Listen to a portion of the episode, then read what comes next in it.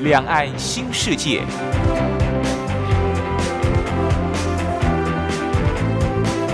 这是一个让您打开视野、胸怀两岸、放眼全球的云端世界。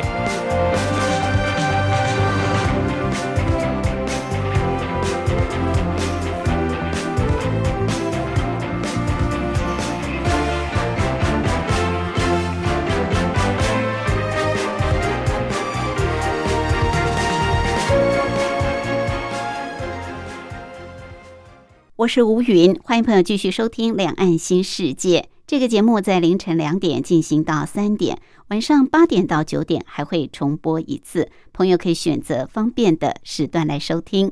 最近在国际之间非常受到关注的一件大事，那就是他跟日本、印度、澳洲呃这些国家的领导人，在三月十二号举行视频高峰会。这四国呢，就是大家所说的四国联盟，而四国联盟的共同合作，就是以四方安全对话来呈现啊，这是重要的呃展现的方式之一。为什么这一次的四方安全对话这么受到国际之间的关注？其实四国峰会并不是最近的产物。它呃，在二零零七年的时候就已经开始了，但是为什么这些年来特别受到大家的关注？而这次的峰会究竟是不是针对要对抗中国大陆日益扩大的军事和经济的影响力而特别举行的呢？今天在节目当中，特别邀请国立政治大学外交系李明教授来为大家剖析拜登政府继续推动的四方安全对话。李教授是美国维金雅大学国际关系博士，曾经担任过外交系系主任、国际事务学院院长，现在是外交系的教授。好，另外我们今天还有一个小单元是两岸用语大不同，主要是跟朋友介绍相同事物。在两岸的不同用语用词，我们先进行第一个小单元：两岸用语大不同。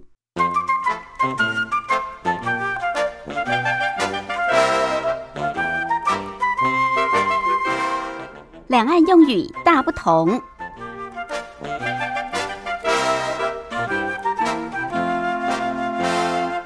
在人生的成长过程当中，我们经常会遇到许多的困境、许多的瓶颈，没有办法突破。但是如果能够突破啊，它其实是一个转泪点，会让你更加的成长、更加的成熟、更有智慧、更有处事的能力。这个突破瓶颈、突破困境，在中国大陆有一个名词叫做“公关”，攻攻击的攻。关就是关卡的关，攻关就是台湾所说的突破瓶颈啊，突破瓶颈就是大陆所说的攻关。好，另外，也许大家在媒体上也看到有关于大陆的一些报道，会看到“关岛”这两个字，官员的官，倒下来的倒，关岛或关道都可以啊。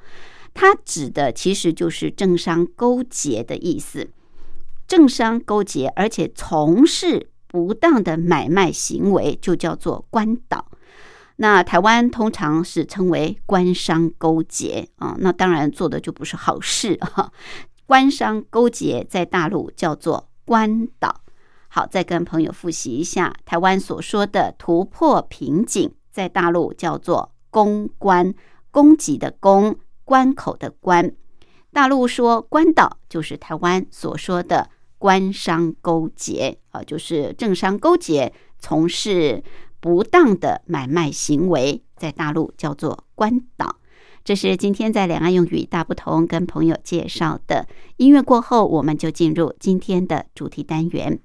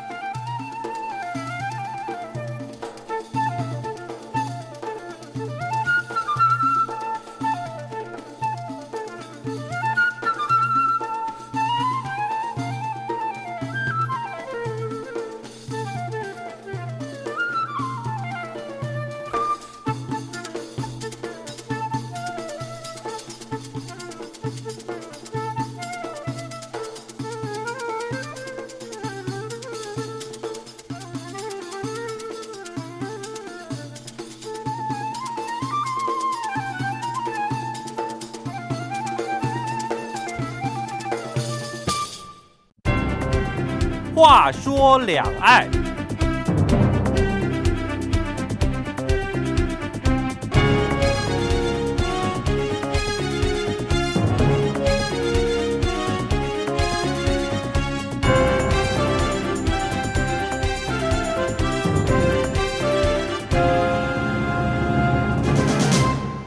今年开春以来，远东地区就不平静。除了持续一年多的新冠肺炎疫情还在各国肆虐，就是亚太地区的主要国家，随着美国新任总统拜登的上台，由于美中紧张关系的影响，出现明显的合纵联合情势。二零一八年三月开始的美中贸易大战。在川普总统任内发酵成为一系列的外交摩擦和军事对抗。即使多数人不希望美中关系走向上个世纪的美苏冷战的老路，但这样的向往常常事与愿违。有国际事务专家还甚至认为，美中两国将无法避免一战，那真是不可想象的局面。川普总统固然下台了，美中关系看样子在短期内还是跳脱不了对抗的气氛，而且这种气氛在拜登新政府上台之后有着许多的类似，而过去曾经出现的所谓四国联盟正在持续深化美中关系的冷战形势。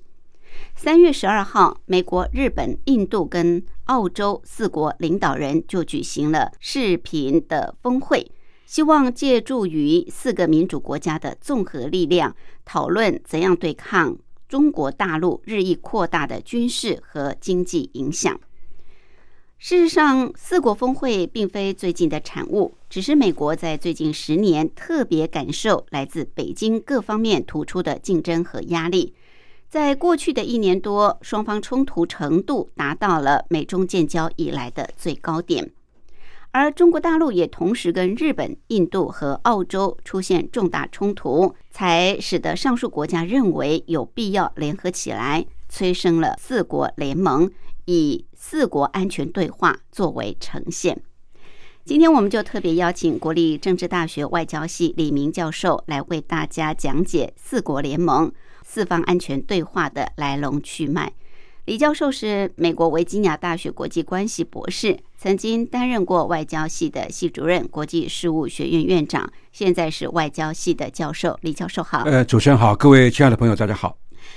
好，我们特别请教授来跟我们谈一谈这个四国峰会啊。呃，刚刚也提到，它并不是最近的产物。但是，到底什么时候开始缘起？有人把这项四国峰会的对话比作是亚太地区的小北约，这样的比拟正不正确呢？教授？呃，当然了，这个刚才主持人已经把这个今天咱们的那个题目啊，四方安全对话的背景啊，说的非常仔细啊。确实啊，这个现在啊，在亚太地区啊，出现了这样子一个四国联盟啊。虽然他们自己不说是联盟啊，他们自己也常常说这个只是对话，嗯，特别是安全上面的对话。实际上，我们也都知道啊，虽然不指明了是针对中国大陆，但实际上大家都心里头有数。呃，这个也是最近的这个亚太局势的发展，而我们也可以看到。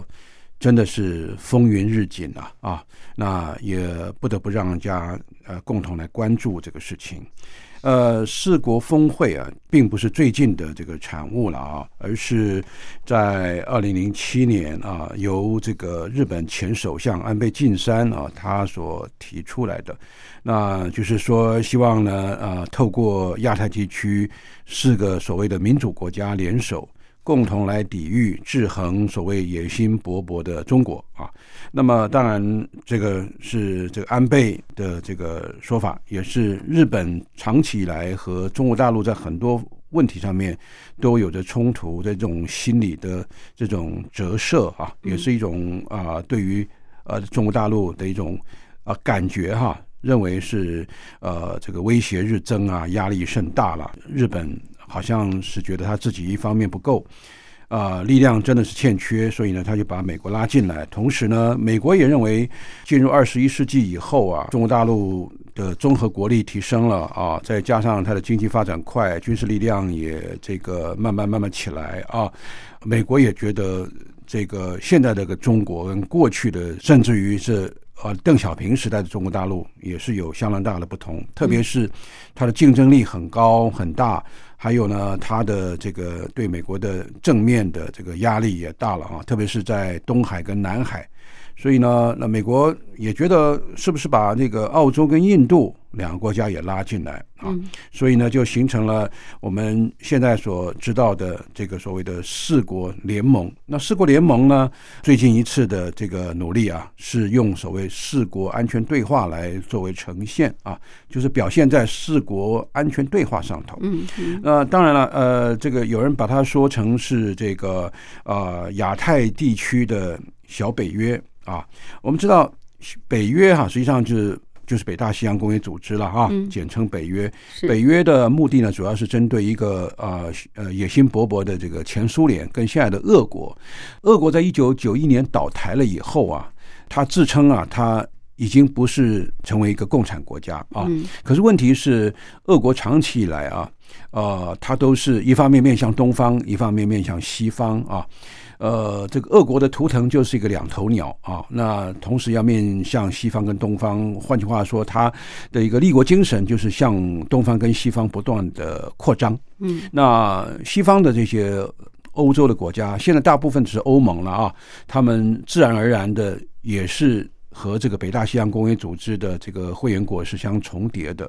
所以呢，呃，北大西洋公约组织啊，其实是在二次大战以后。就是以这个苏联来作为假想敌啊，那么一九四九年就成立了啊。苏联垮台以后，它的啊苏联为首的这个华沙公约组织是已经解组了。不过呢，北大西洋公约组织还是一存在，嗯，不但一直存在呢，而且还呃不断东扩。所谓东扩呢，就是涵盖了一些前苏联的一些这个共和国啊。前苏联的共和国大部分都已经被南瓜成为北大西洋工业组织的成员国，对俄国成为莫大的一个压力。所以呢，我们提到这个北约。有些人就想到说，哎，这个四国联盟在亚洲是不是就是一个亚洲的小北约呢？嗯，看起来是这个呃规模是比较小，而且只有四个国家啊。不过呢，这四个国家在亚太地区都有举足轻重的这个地位，那么聚在一起的力量，嗯，还颇大的啊。当然是为了因应中国的威胁了哈，还有他们认为中国的这个扩张，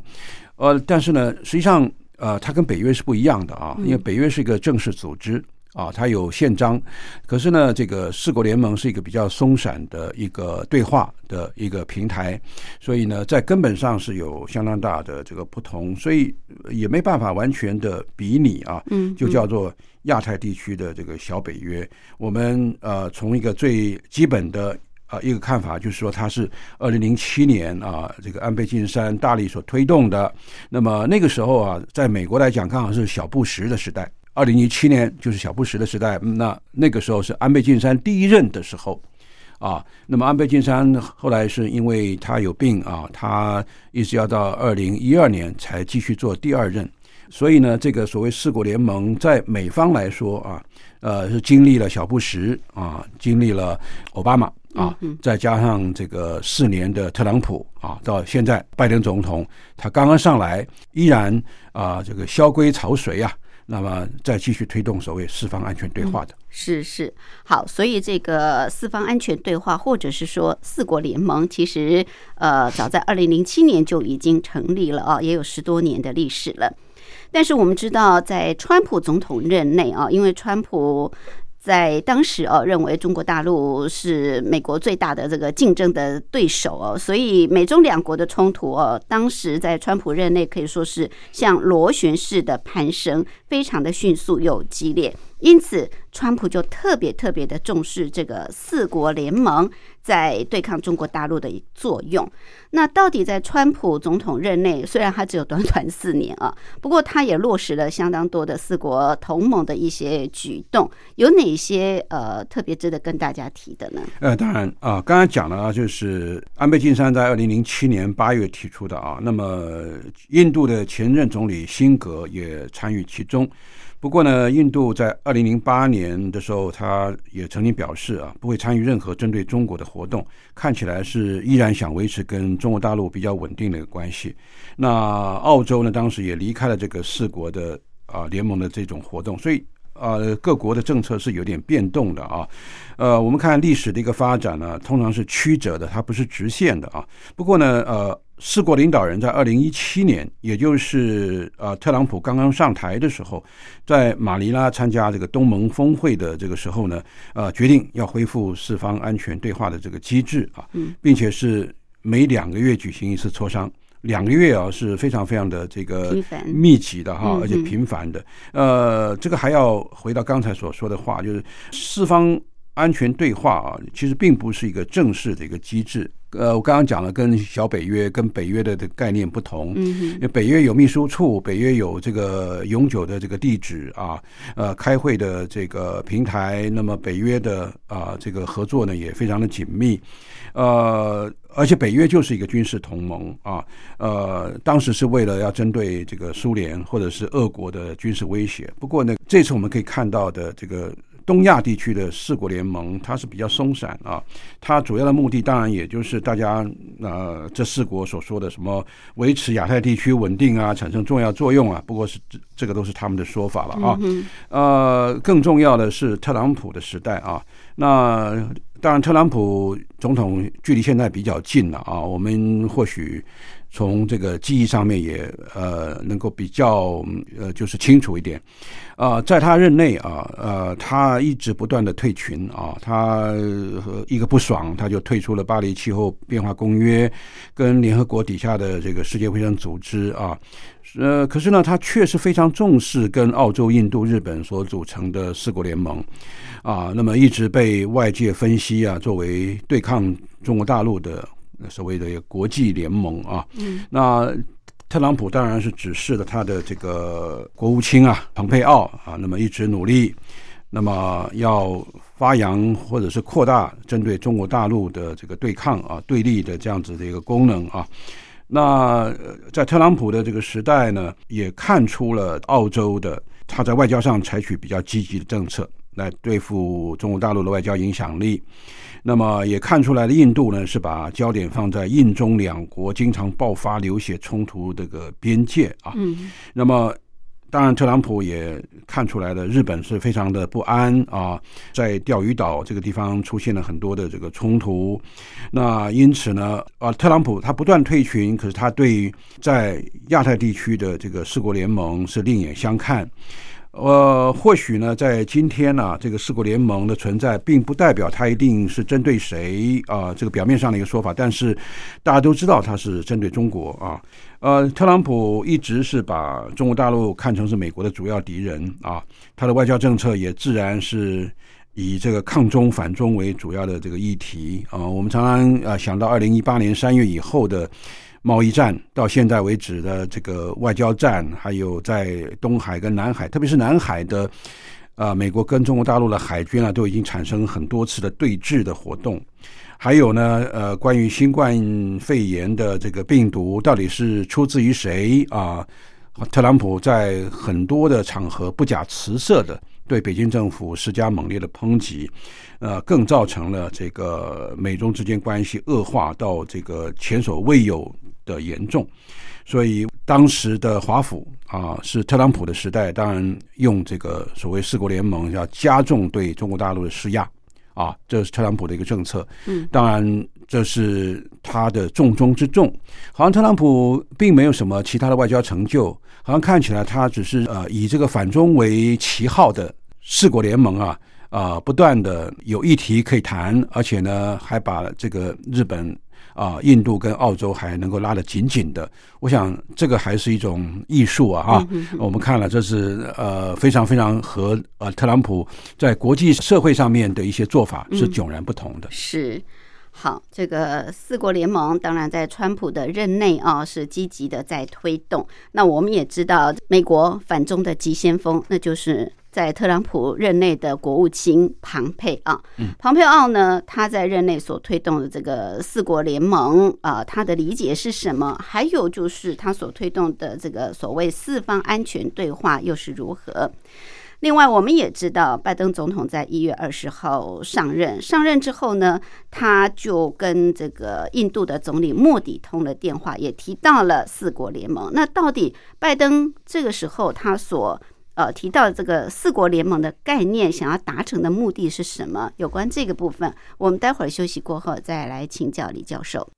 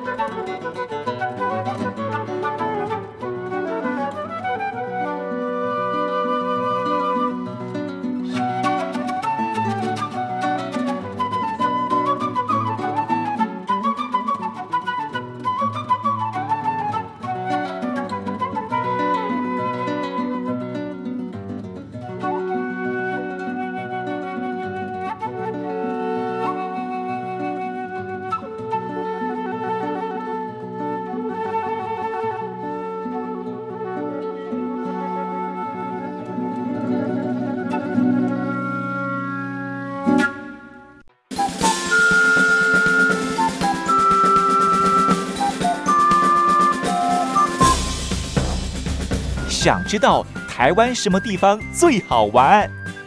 想知道台湾什么美食最好吃？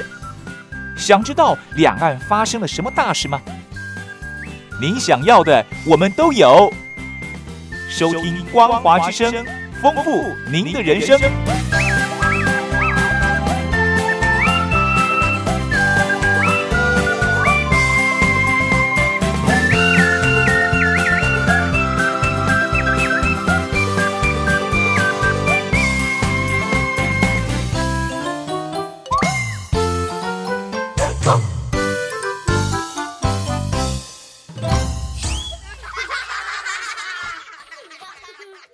是吴云。我们今天节目的贵宾是国立政治大学外交系李明教授。李教授是美国维吉尼亚大学国际关系博士，曾经担任过外交系系主任、国际事务学院院长，现在是外交系的教授。李教授特别针对最近啊，就是三月十二号，美国、日本、印度跟澳洲四国领导人所举行的视频峰会，我们所谈到的这个四方安全对话啊，在媒体上所提的，来跟我们做探讨。那刚刚也。提到了这个四国算是比较松散的一个四国联盟，它跟北约组织是不太一样。北约其实呃，它就是一个围堵嘛，啊，它主要就是针对。过去的前苏联跟俄国四国联盟其实也是个围堵哈，但只是他们的对象不一样，他们围堵对象是中国大陆。那从二零零七年这个联盟就已经呃成立了，到现在，在川普总统任内更是把这个四国联盟来更加的强化，主要是因为川普认为中国大陆的崛起啊，对美国是最大的威胁、最大的压力，是最强的敌人。所以在他的任内，呃，国务卿庞佩奥啊，就非常积极的在推动这个四国联盟。庞佩奥到底怎么理解这四国联盟跟他所推动的这个四方安全对话呢？呃，当然啊，这个庞佩奥当然是特朗普时代哈，呃，他工作最久的啊，而且跟这个特朗普合作无间的这个国务卿，他自己也是呃，非常的以这个反中抗中为理念的一个中心呢。他是西点军校毕业，那么他也做过中央情报局的局长，啊，以一个中央情报局的局长呢，对于国际事务的理解，庞佩奥确实是呃数一数二的哈，他是个中能手。不过呢，他依然是非常呃忠心的来推动啊这个特朗普的反中抗中的一个策略了啊。那特朗普在去年十月啊，接受一个电台专访的时候，他就说啊，他说啊，这个十四个经济先进国家，包括美国在内啊，日本啊，还有这个澳洲、纽西兰，还有欧盟啊，这些呃先进国家，大概百分之七十以上的民众对于呃当时的这个中国大陆的这个崛起，还有不断扩张啊，呃，持有负面的评价。所以呢，庞佩奥说啊，从数据上来看，世界潮流已经转变了。那他们也都知道，中国共产党啊，隐匿了这个 COVID-19，也就是新冠肺炎的疫情。呃，如同特朗普所提到的这个态度啊，他们认为中国大陆应该为这个事情负责。对于这个呃专访呢啊所提到的，问他说四方安全对话是不是可能成为一个小北约啊？就刚刚提到的，庞佩奥说啊，美国已经在亚洲啊建立关系来抵抗中共，那么只是呢啊不一定是要朝向小北约来走，这要看中国大陆未来的这个政治局势跟他对外所采取什么样的一个态度而定啊。不过呢。啊，庞佩奥又说啊，他美国想要的是和平，而不是跟中国发生冲突。嗯，啊，我想这个是当然是重点啊。不过呢，也就是外交辞令了哈，我们也都可以听得呃出来里面的含义。他又说，美国确保履行对台湾的承诺啊，他把台湾的利益也拉进来了。那么他特别提到说。现在美中的关系都要受台湾关系法的限制啊，而且美国也不会停止对台湾出售武器。这个是在这个啊一九七九年通过台湾关系法的时候就已经是共同的两党的这个共识了哈。那呃还有呢，就是美国在啊南海呢也要确保这个周遭地区的航行自由，这些都是美国应该。做的，而且正在承担的义务，只不过是中共一直否认啊，这个大家共有的这个权利啊。但是呢，蓬佩奥相信说啊，大家如果呃团结在一起的话，无论中共怎么说怎么做呢，还是会对中共的外交呃态势会有。啊，这个相当大的一个节制的作用，呃，这是蓬佩奥的一个说法，而且在蓬佩奥任内啊，那么也做了不少事情啊，那特别是啊，在二零二零年的十一月啊，呃，美国呢就拉住了这个日本啊、澳洲、印度这个所谓的呃四国联盟，还在孟加拉湾那里举行了这个盛大的。海军联合演习，当然实际上是啊，针对被他们视为地缘政治对手的一个中国啊，这场演习呢是一个开端，而这个演习是一个非常大的一个具体的这个行动，那么也引起了不但是中国大陆的注意，也引起俄国的注意。嗯，那俄国还曾经发言呢，说如果呃中国大陆受到这个四国联盟的共同威胁的话，看这个样子，这个俄国也不能够坐视不管。所以换句话说，俄方也表示，啊，对于中方的每一个威胁，啊，对于莫斯科来讲，也都看成是潜在的共同威胁，而且这会激起两国那么出现那共同的这个对抗。嗯，所以换句话说啊，这个呃牵一发而动全身啊，不但是亚太地区也会有这个动作，而且呢，俄国也会被拉进来。嗯哼，是。好，所以这个四国联盟啊，大家都非常关注他们的一举一动。那现在已经换成拜登上任了。是，拜登总统是在今年一月二十号上任的。嗯哼，可是呢，在二月九号，他就跟印度总理莫迪通了第一次电话，而且也提到了四国联盟。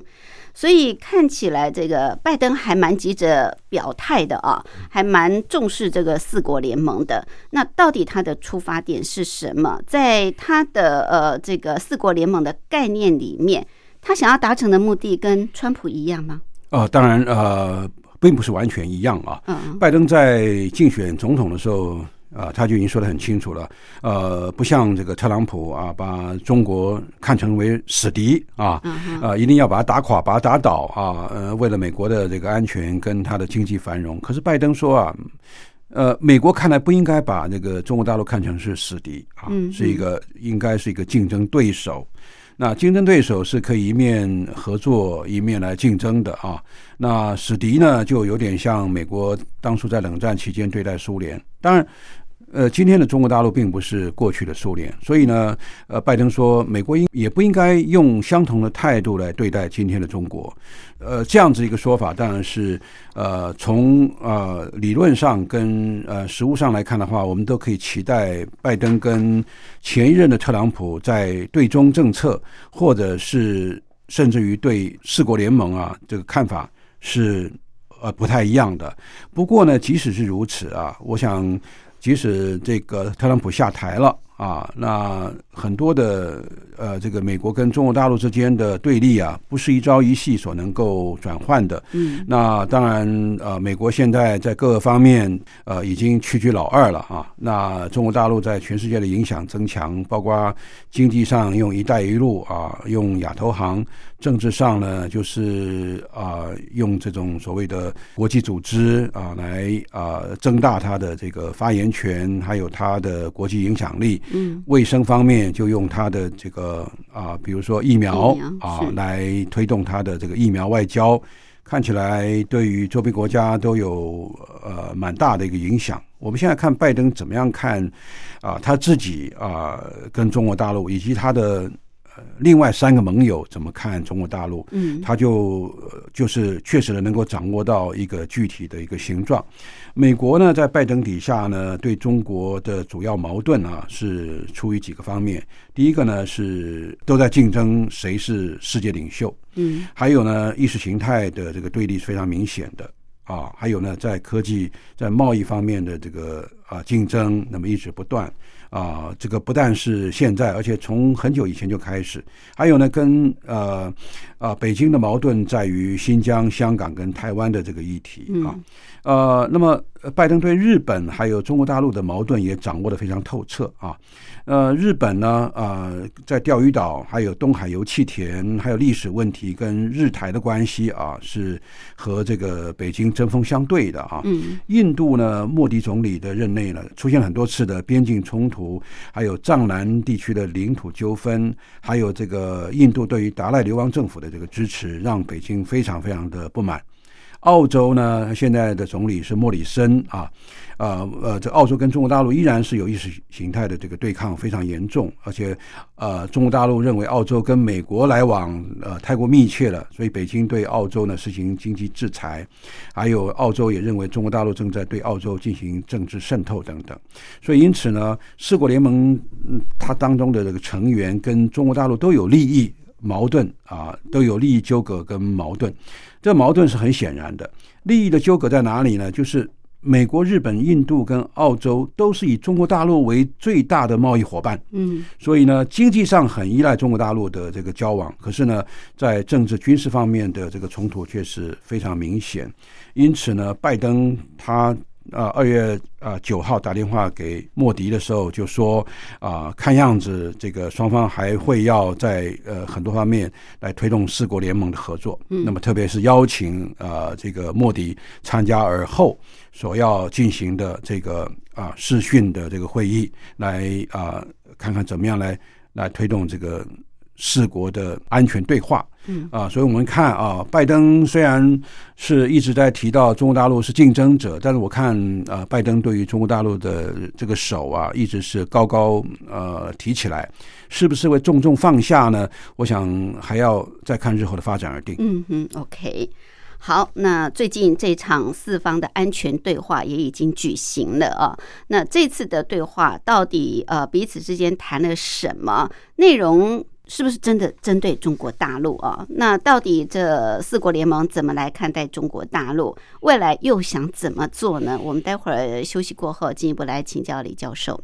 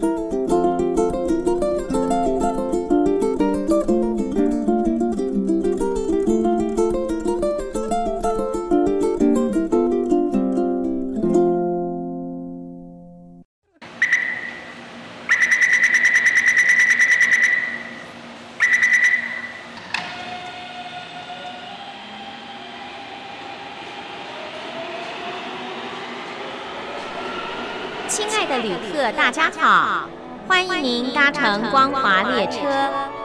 我们中途的停靠点有中波七一一千赫、九八一千赫、八零一千赫、八四六千赫以及短波九七四五千赫。希望您随时利用这些频道上车，和光华之声的朋友们一起翱翔天际。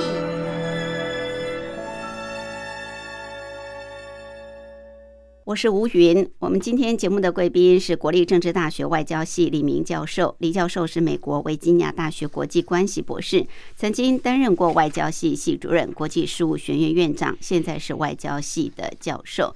李教授特别针对美国总统拜登在上任之后哦所继续推动的四方安全对话，来跟我们做分析跟探讨。主要是在三月十二号，美国、日本、印度跟澳洲四国的领导人举行了视频峰会。这四国呢是称之为四国联盟哦。那他们讨论了到底应该呃怎么样来针对中国大陆日益扩大的军事跟经济的影响力，究竟有什么样子的一些呃共识，或者是未来应该要怎么做哦？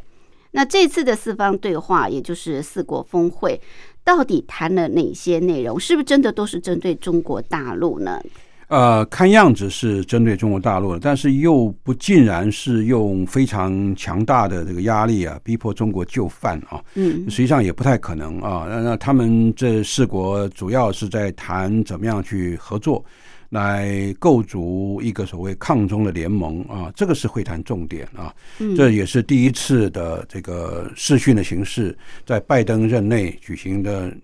呃线上的峰会啊。那当然呃，拜登政府上任以后，受到全球最瞩目的这个多边外交的重大行动。根据他的外长对话，还有四国相关的发言，可以来看啊。呃，这次的高峰会主要是针对印太地区的安全啊，这个怎么样去啊，这个遏制啊中国大陆可能的行动，或者是它的这个扩张主义，包括南海会不会把人家的这个船只给逼走？那东海呢，会不会呃，因为这个海警法呃实行了以后，会不会把这个日本的呃商船或者是这个海上自卫队的这个舰艇给逼走？嗯，这个当然。呃，刚才所说的那个在海上的这个对立啊，这美国跟日本是最关心的啊，因为啊，他们两国是最有这个可能和呃中共啊那么爆发冲突的。除了这个以外啊，还有就是刚刚讲的，各国都非常希望能够让自己的安全的考量能够受到其他国家的注意啊啊，所以呢，澳洲啊也是。很关切他自己的这个角色。澳洲呢，当然美国的这呃这个邀请之下呢，也会有更多的积极的参与啊。因为澳洲也是一个强大的呃海军国家，虽然它并不那么的高调的啊，但是美国邀请之下，澳洲也只有基于美澳纽的这个防御协定啊，那么那么来做一些贡献。澳洲的海军会出动在南海啊，印度呢也有刚才讲的这个呃藏南边境的这个冲突，还有喜马拉雅山啊那边接连而起的这个边境士兵的对抗，还有一个很重要的一个的一个因素就是水资源啊，就就是这个印度很关切，当然也未必只是印度了，包括呃这个缅甸、越南跟呃泰国都会关切的，就是。呃，这个雅鲁藏布江的水会不会由这个中国大陆把它拦起来？哦，另外还有澜沧江的水拦起来的话，其他国家就没有水可以用。嗯，呃，因为因为大陆要建大坝嘛，那呃，这个下游的国家就很紧张，所以水资源。另外呢，还有稀土的资源。嗯稀土呢是非常重要的这个工业的呃元素啊。中国大陆现在生产全世界的百分之七十六的稀土的资源，美国只有百分之五。那这个日本还没有生产，印度也没有生产，澳洲有一点，只有百分之三。所以中国大陆是占全世界生产的四分之三的这个稀土的资源。那大陆的稀土资源如果不出口的话，全世界的工业精密工业就要跳脚。嗯，所以因此呢，这个呃，四国联盟在想说如何跟中国大陆用集体的力量再跟大陆来进行协商。嗯还有就是大家更重视的就是怎么样去合作对抗这个啊新冠肺炎的疫情啊。这这些重大的疫情彼此交换意见，那当然议题聚焦在反制中国大陆日益扩张了，所以呢，它的重点依然是被国际社会看起来是理所当然的，是一种抗中联盟的正式启动。嗯嗯，抗中联盟的正式启动，看起来这帽子很大啊。对对，那。想必就是要继续的围堵中国大陆的崛起就对了，怪也怪中国大陆崛起太快了。对对对。好，那最近呢，我们知道美国又派出了这个国务卿布林肯跟他的国防部长奥斯汀走访日本跟韩国这两国。我觉得美国好重视日本跟韩国啊，从拜登还没上任之前就不断的跟日韩的呃这个领袖来进行对话通话。那最近他们进行所谓的“二加二”对话，对于刚刚结束的这个四方安全对话哦，可以说是一前一后。教授，您的观察，这两个行动有关联性吗？呃，当然有关联性啊，因为日子太近了啊。嗯，三月十二号在搞的那个叫做“四国安全对话”，然后呢，十六号就“二加二”对话，对，跟日本啊进行“二加二”的会谈啊。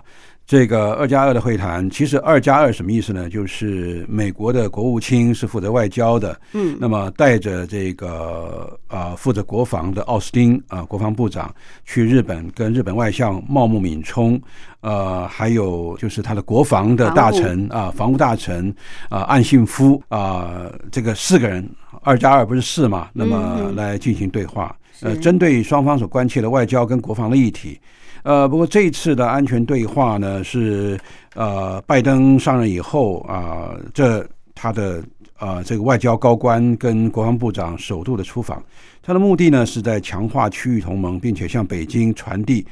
不会坐视，北京在东亚地区的这个或者是产生的这个大家共同感觉到威胁，或者是啊这个扩张。啊，不会坐视这种扩张跟威胁的这个讯息。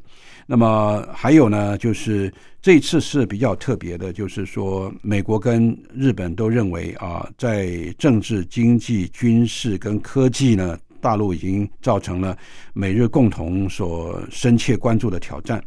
而与会的这个二加二呢，这个四个人呢，对于中国通过海警局可能动武的这个海警法。表示深感忧虑，而且呢，啊，这个美日双方再度的确认台湾海峡和平安定是非常重要的这个议题。这个二加二又谈到了说，中国大陆是美日会谈啊这次的焦点。当然想也知道啊，这个不用说啊。那这个美国呢，呃，保证啊支持日本对于钓鱼台的这个行政权的。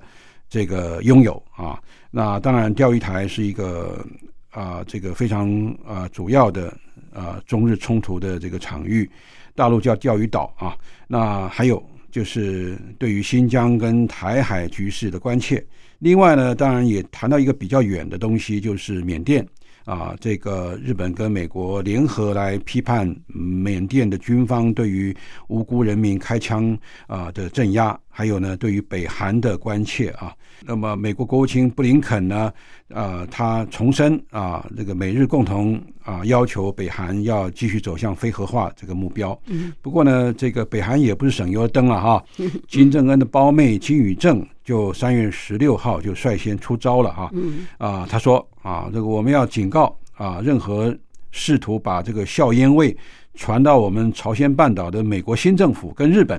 啊，如果这样做的话，他们未来四年呢，他们本想要睡得安稳啊，那么最好不要一开始就制造麻烦啊。所以因此呢，啊，这个是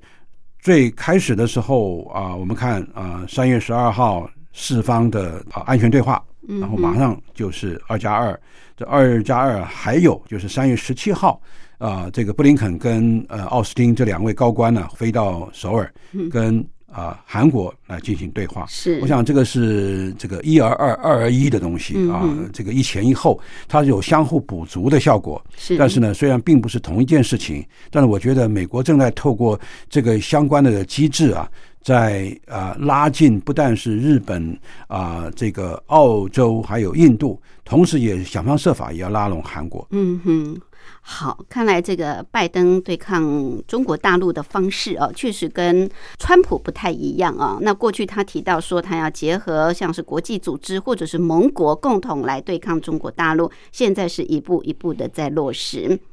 所以，我想北京一定感到非常的不安啊，尤其对于像这个四方安全对话，那北京一定也深感芒刺在背，呃，感觉好像大家都以中国大陆作为假想敌。那北京到底是怎么回应的？我们应该怎么来看待他们彼此之间的未来发展呢？呃，确实啊，呃，我们如果把这个四方安全对话看起来，然后再加上这个二加二。啊，美国跟日韩的这个二加二看起来就是，呃，想要影响他们来共同来对中国大陆主张什么，或者是压制什么，这个形势是非常非常明显的啊。嗯，那当然，中国大陆也出现了好几次警告了啊。呃，比如说中国的官媒啊，《环球时报》就在去年十月的时候就已经警告当时的特朗普总统啊。现在呢，这个《环球时报》呢，又在这个二月底的时候啊，就是呃呃，拜登啊，那么就已经啊这个就职了。可是看起来，呃，北京的消息也蛮敏锐的啊。那他那个时候就知道四国联盟的战略呢，啊，是这个拜登想要做的啊，延续啊当时的。啊，特朗普总统的概念，嗯，虽然啊，并不把这个中国看成是主要的威胁，但是依然是看成是竞争对手。那么，呃，《环球时报》的这个社论呢，啊，那么也批判说，啊，拜登的做法是一个所谓的严重的战略失误，而且是这个战略失误呢，是企图要限制北京的影响力。如果是这样子的话，就会冒着和北京啊发生严重战略对抗的这个风险啊。那这是《环球时报》的说法。中国大陆的外交部的发言人华春莹呢，也针对这个印太呃战略，还有所谓四方安全对话，他也严重的表示说啊，他说这个亚太地区啊，已经是全球最具发展活力和潜力的地区，是世界经济增长的主要引擎。啊，和平、稳定跟繁荣都很重要。那他说啊，希望各方啊应该制定啊一种安全跟稳定的政策，不要以这个第三方，也就是不要以中国大陆来作为假想敌啊。那当然，王毅在三月七号两会的时候也都提到说，大家都批评中国搞这个疫苗外交啊，这是不对的啊。疫苗是大家全球共享的啊，是要拯救生命的啊，那造福全人类的。当然，这个是中国大陆对于这个啊啊四方安全对话跟二加二的回应。我们如果是。公允一些看待这样的问题的发展的时候，我觉得中国大陆虽然在经济啊，或者是呃这个和平方面啊有相当的这个贡献啊，但是我觉得善治啊，一个好的治理啊，嗯，是非常重要的一个概念。嗯啊，他如何来对待自己的人民，如何来对着对待自己不同意见的人民，或者对待反对的这个的政治人物。其实全世界都在看啊，特别是人权的保护，中国大陆还有很长的一段距离要走，还有很大的改善的空间。如果在这个方面来改善的话呢，它会比较会被大家认为它是一个和平的参与者跟和平的建构者，嗯，而不是和平的破坏者。我觉得中国大陆的领导人应该有这样的一个胸襟，从这个根本的来改善他的治理。我们叫叫做善治，嗯，英文叫做 good governance，嗯，如果能够做到这个，就会在根本上取信于大家，大家就自然不会把他来当敌人看待了。嗯，是，所以呃，中国大陆要避免遭受到邻国或者是其他国际组织的这种围堵的话，那刚刚教授特别提到，就是本身自己要做好啊，自己要做好一些管理。自己做好一些呃善治的工作，才能够呃获得别人对他们的认同啊。嗯，认为他不是一个侵略者，对，而是一个和平的参与者。没错，善治就是好的治理的意思。好的治理，好的治理，不只是对国内，对国际也是如此嘛？对对对？国内要容忍不同的意见啊，那么也要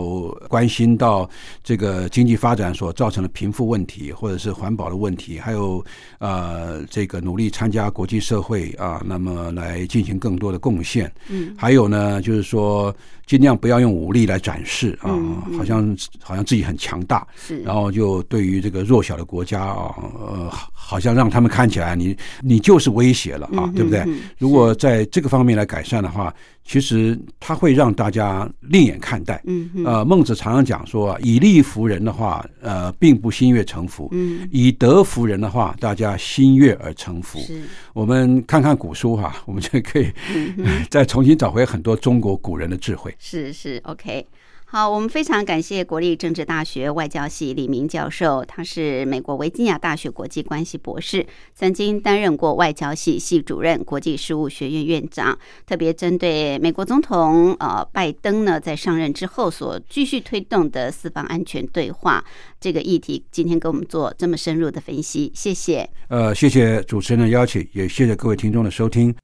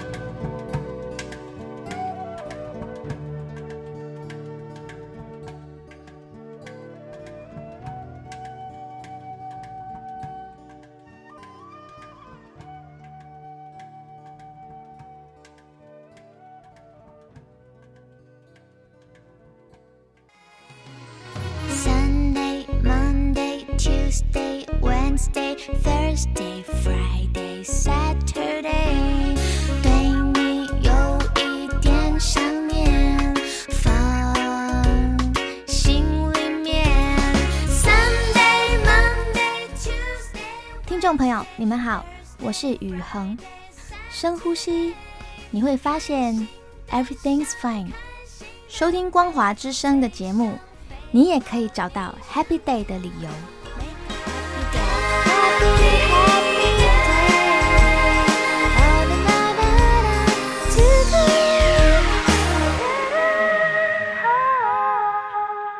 我是吴云，朋友现在收听的节目是《两岸新世界》，凌晨两点进行到三点，晚上八点到九点还会重播一次，朋友可以选择方便的时段来收听。很快的，今天节目进行到这儿也接近尾声，感谢朋友的相伴，祝福您平安、喜悦、健康，拥有愉快的休假日。我们明天同一时间、同一频道空中再会，拜拜。